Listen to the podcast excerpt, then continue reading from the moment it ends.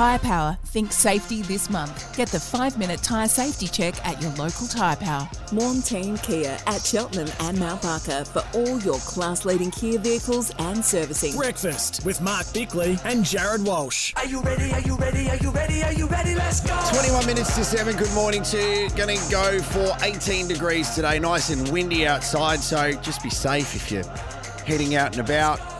Mark Bickley, we're in Studio Lumo, powered by Lumo Energy SA, and the beauty of being back in Studio Lumo, because um, for those of you just joining us, it was like we were strangers this morning. I walked in, I said, hello, Mark Bickley. He said, Hey, good morning to you, Jared. he called me Jared, and it was a little bit strange, but we can see one another. We can see outside onto King William and North Terrace. If you are listening on the SEN SA app, you can text us via there, you can call us via there, and you can you can have a look at us. So now we have mm. to start taking a bit more pride in what we wear into the studio every day. We got our SEN branded T-shirts last week.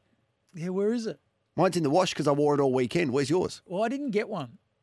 So What? the one that was given to me was on someone else's chair. It was just a Were we're not supposed to take them home. no. We meant to give them back because they were given to all the staff. And when you pointed out that oh the SEN branded clothing's here, they Oh. grabbed them off the staff's tables and and office area where they were allocated to everyone. Yeah. And they threw them to us to quickly chuck on to have a photo. I took mine home. I took mine off, refolded it, and put it back. No, you came. didn't. I did. Really? Mhm. You are such a model citizen. Rory Lehman is whose I was wearing. no way. From Eagles Radio. Mm. His would have been a bit It was, it was tight. it was large. Yeah, 'cause he's- and I'm have you only a- seen him- I'm a medium. He never wears a shirt anyway. So I was surprised. Anyway, if you so- follow his social media, it so looks like he didn't know our- shirts were invented. Someone in our sales team is minus a shirt. Oh, well, they can get the next one coming in. Um, there's a lot of sport to talk about, Bicks. It was a, a huge weekend of South Australian sport. So let's get our sports update. No matter your club colours, Balfours are for the game. Yes, uh, we're going to start with the Australian cricket team, and they are confident Travis Head will make his World Cup return against the Netherlands as the opener moves closer to a comeback from his fractured hand. Head had a second hit in India on Monday with coaching staff to see how he pulls up on Tuesday before deciding whether he plays in Delhi on Wednesday. Now, the coaches are confident the early signs are good after he had an initial hit, uh, touching down in the country on Saturday. Five and a half weeks after suffering the injury in South Africa. Five and a half weeks. That's gone quick. Let's have a listen to Trav. I had a really good hit yesterday. Um, I think each session is getting um, better, but um, again, got to be mindful of the fact that yeah, it's still. Um, I think it was five day, uh, five weeks a couple of days ago, and I sort of told between us of that six week mark. But um, yeah, everything seems to be going well. But again, it's how I wake up this morning. It's how I can potentially back up tomorrow and train, and still a few things I need to, to tick off. But um, I, it, yeah, I'm optimistic. We'll see what happens. So um, continues on this rate, who knows? And um, keep doing the things day by day to hopefully give myself the best chance. Mm. It's good that Australia have turned their form around after losing the first two games because it means they don't have to rush him back. I guess the Netherlands is is a, with- for want of a better term, a soft entry point. Well, they beat South Africa. This is a, such a bizarre World Cup because the first couple of games, you and I were having a chat going, well, that's it. We're out.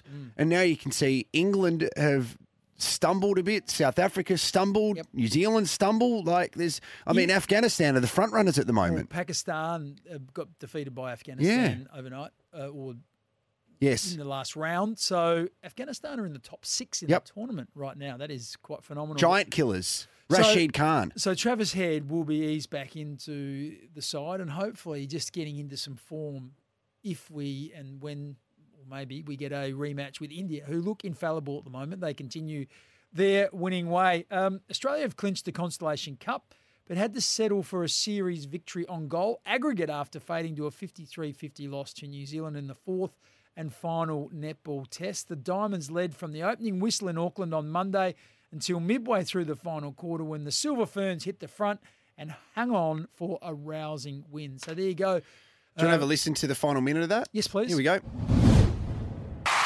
Well, that may just be the breathing space the New Zealand Silver Ferns needed. The centre pass to follow. Oh, what a come from behind win this will be for the New Zealand Ferns. Grace Nweke, Amelia Ann Ekanasio. Oh, there it is. The New Zealand Silver Ferns unbeatable on home soil. They'll take the win and level the series two all. One of those really strange kind of um, bittersweet. You you win, but you you end up winning on a loss. But I love the name um, Amelia Run Ekanasio. Beautiful name there by the Kiwi skipper. Yes, and and goal aggregate in the end, so they retained the Constellation Yeah. cup because they had they won their sort of percentage was better. Effectively. Well, I, th- I think New Zealand needed to win by 17 goals to um, take that away. But then the Diamonds head up to Cairns, Mark Bickley, and then they go to Hobart because they've got a series against South Africa. So that starts tomorrow in Cairns.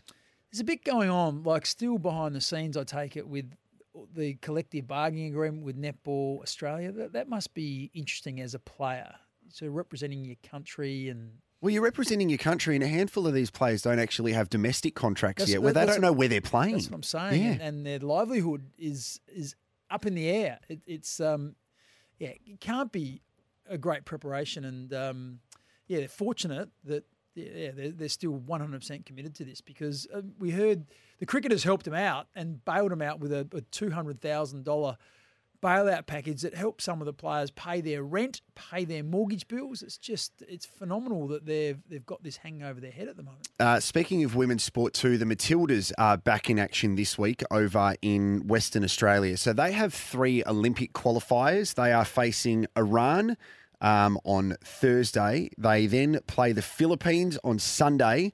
And then next Wednesday, they play Chinese Taipei. So, the way that this has been structured over in Western Australia is they will play two games at HBF Park, where Perth Glory have their home games, and they will play the, I believe, the Sunday game at Optus Stadium, which I think is a sellout, which is going to be awesome because we should have that flow on effect from the Women's World Cup and packing out these venues when we get to see. And I also just noticed then, Bicks, that um, the Matildas have announced some more matches. They're actually going to be heading over to play against Canada in Canada towards the back end of the year. So a lot of international football. Mm, yeah, which is great because the more you play together, the the better cohesion you get. So, yeah, if Australia ultimately are going to sort of move towards that sort of number one ranking and win some of these big tournaments, they've got to have that core group of players who know how each other move. So, uh, yep, that's that's a great result, I think, for the for the Matildas. No matter your club colours, Balfours are for the game at 14 minutes to 7.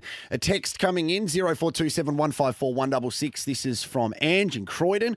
Bicks, it doesn't matter if Carlton finish bottom, they always get more Friday night games and standalone games anyway. Yeah, um, hard to argue with that. There, there was a period when they were putrid that they did get a lot of the Sunday twilight games, and Collingwood were the same. I think Collingwood had a dozen of them one year. It's a few years back now, but I, I think that's the way it should be. If you're no good, get down the bottom. So I wouldn't expect West Coast to have too many marquee games this year, but I'd expect both Port and Adelaide and others that are in the top eight or performing well to uh, to get some of those really good time slots. The Saturday nights, the Thursday nights, the Friday nights. We're here thanks to Tyre Power, Australia's biggest independent tyre retailer. Um, just quickly, Bicks, you did mention off the air that you've wrapped up the Beckham series. Can you give us a bit of your review quickly? This is one of the most spoken about Yeah. little docu series of 2023. So put your best David and Margaret on and give us a review. Well, I'm not a sort of world football aficionado, and hmm. I've followed it sort of over the, the journey. But and I'm not a huge Beckham fan. I was never sort of wrapped up with David Beckham. I thought he was, you know, like most people, we look at him and he sort of had that bit of show pony about him, bit of look at me. But this series, I thought was excellent. It, it sort of gave uh, an insight into his life and and showed that he was particularly as a youngster, he was so dedicated to what he wanted to do, and, and his practice and work ethic was amazing. Showed him uh, joining Man United when he was, I think he was about 13, and, and the relationship he had with Sir Alex Ferguson was really interesting because Ferguson sort of recognised early on he was going to be a great player, and he took him into the change rooms as a 14 and 15 year old, and he was hanging around the players even at that young age. He debuted at 17 years of age. But then there was the whole backlash when he got sent off uh, after you know in a big game in the World Cup against Argentina, and the hatred that was sort of put towards him. Then he got uh, traded against his will from Man United to Real Madrid. So there's a whole range of stuff that I didn't know, but it was was quite interesting, and I actually respect him more after seeing it. So if you're not a huge Beckham fan, I think you'd be you'll be enlightened if you have a look at it. All right. Thank you very much. I'm definitely going to watch that. I might. Um, I'm heading up to Cairns today for the uh, Australian Diamonds netball, so I might watch that. Mark Bickley. Four. It's a, a four part series, so four episodes go for just over an hour. So Yeah. it's a nice little sort of wrap that up. You you better wrap it up in a weekend. All right. Well, I'm looking forward to that. It is 11 minutes to 7 on E SEN SA. Don't forget, Beaumont Tiles is giving away a trip for two to American footy's biggest game worth over $70,000. Just shop in store at Beaumont's before November 12 and you're in with a chance. T's and C's apply. We'd love to hear from you today. 1300 736 736. Lots of sport to talk about. Or if you want Bix to do a regular Netflix review segment on the not? show as well, that would be um, pretty boring. so. Well, no, uh, Messi takes America. That's the next one I'm going to watch. Oh, that would be good. Mm. Right. Okay, well, we need a regular segment, a reg seg. Yeah, like uh, sports docos. I'll I'll keep you up to date. All right, we'll do that at 5.30 every morning before we go on the air, okay? It's E SENSA.